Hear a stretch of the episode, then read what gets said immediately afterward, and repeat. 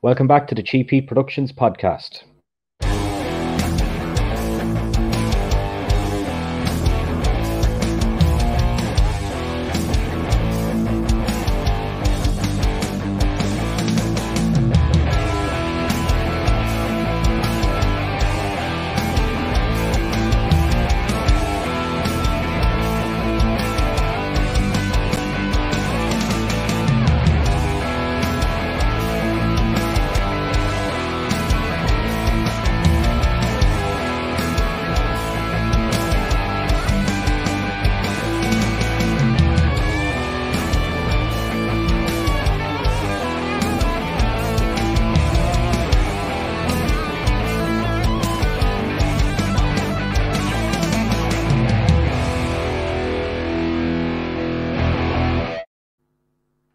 Okay, welcome back to the show. And today on the show, I've got an independent wrestler all the way from the States. It's Miss Billie Starkz. How are you doing today? Good. How are you? Doing good. Thanks for joining me on the show today. I like to meet independent wrestlers from all around the world, so it's nice to meet you in person. Well, kind of in person. uh, thank you so much for having me. No problem. So, I suppose I'll start off with what's the, the last 18 months been like um, obviously, kind of wrestling was was it on a standstill for you, or were you doing any of the behind the closed door stuff? Um, so I was able to still have access to a ring. A lot of people in the states didn't have that. Um, but I was lucky I was able to still go and train during this, but there was a lot of times where like shows weren't happening and then shows slowly started picking up again and uh, uh I was doing like no fan shows um, and then it slowly came back as like limited fans and this, and now we're at the point where we're almost fully back to normal. Yeah. What was those shows like with nobody in attendance? How did they feel to do? Um, it was very awkward, and it was definitely a learning experience for me, at least as a wrestler, to uh, have an audience at home and an audience that wasn't there, so I couldn't hear people's reactions, and I kind of like like to respond to people. So it was very yeah. awkward at times because I'm like, ah, cool. It's just me and this other person in the ring.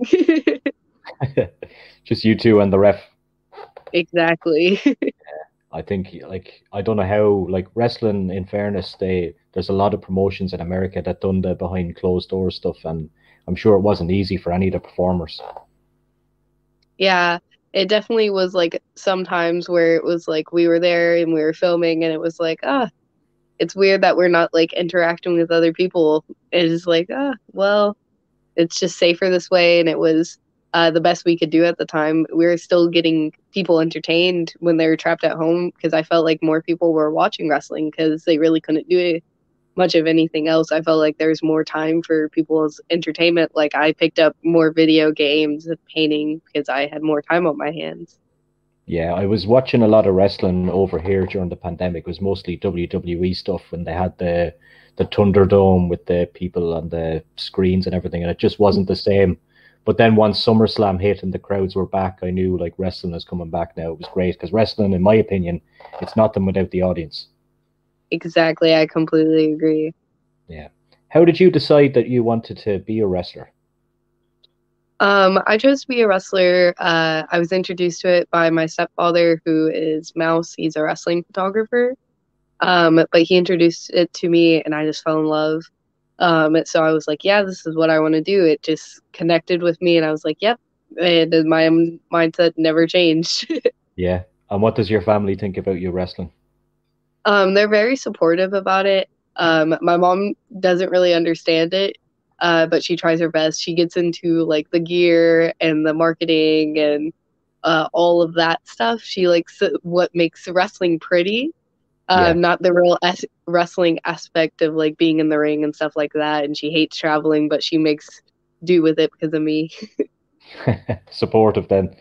Um, do you have any memories of your first match and were you nervous going into it? So I've like talked about this a lot because most wrestlers are super nervous before their first match, but I was kind of just excited. So I never felt like butterflies or like that awkward like ah um because I just was like ready to have it. Uh, but my first match was uh, supposed to be pre-show match, and me and the other girl sold too many tickets. uh, to the show, so they were afraid the whole crowd was going to leave after pre-show, so they moved us to semi-main, and okay. then it changed from a, a, a one-on-one to a triple threat, and I was just like, oh, this is fun. My first match is going to be a triple threat. um, and then I jumped off the top and sprained my ankle. My very first yeah. match. I luckily finished, but it was still like, uh, I'm an idiot.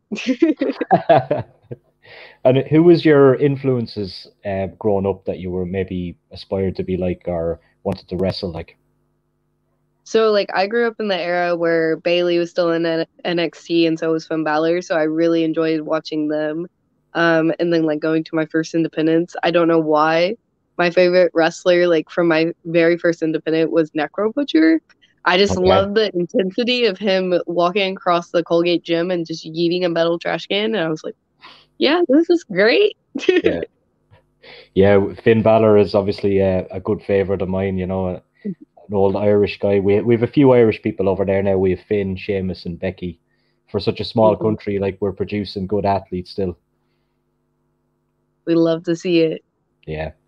So uh, I seen a couple of your matches online, and I seen you. One of your moves is the tombstone. Yes. Yeah, it's very unusual. I've never really seen a female wrestler use the tombstone. Are you a big Undertaker fan, or why did you decide to take on that move? Um, I just feel like it looks devastating and I love seeing people's reaction to it. And like I was an Undertaker fan growing up. I never really connected it to that. Uh, maybe it was subconscious, uh, subconsciously, like just a decision my brain made. Uh, but uh, like I just was like, this fits me and just my personality. I want it to look like murder, so uh, the tombstone was incorporated into my move set. Yeah in terms of going into the ring, who trained you, or what way did you train in preparation for that first match? Um, so I was trained at a place called Grindhouse in Jeffersonville, Indiana, um, and I was trained uh, with Rudo LaMotta and Rudy Switchblade, um, and they just taught me the basics, and then uh, repped everything week in, week out, and then I had my first match whenever they thought I was prepared. yeah.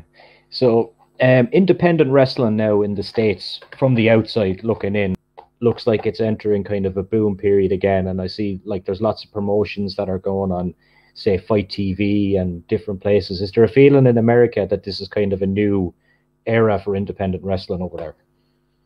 I just feel like the independents are growing more and more, and that's been very seen, especially uh, just like there's new opportunities for people to have a full time job wrestling with MLW, AEW, WWE, and of course Impact, and they have all these opportunities. So I feel like more wrestlers are being more invested into this. Could be my full career.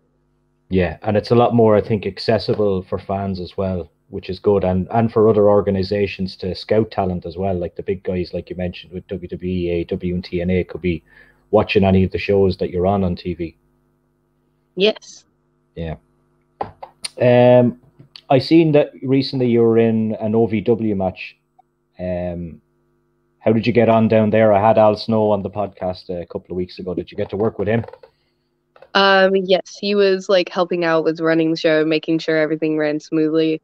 Uh, but they ran in Jeffersonville, Indiana, where like the building where I was trained at, and they were partnering with the guy who owns the building and the training school. So they were using some of the talent from the training school, and they pitched me. So uh, I wrestled Haley at one point. Um, Haley uh, Hollywood, Haley J. Um, yeah, that's the match I seen. Yeah, and then there was another match where it was a women's scramble match, and that one was a lot of fun too.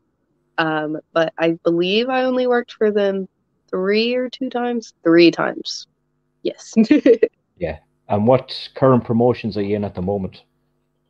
Um, I'm currently in St. Louis Anarchy. I'll be there this Friday. Um, I am Girl Fight, uh, Girl Fight uh, Wrestling Champion right now, and then I'm part of GCW, JCW, and Black Label. Yeah.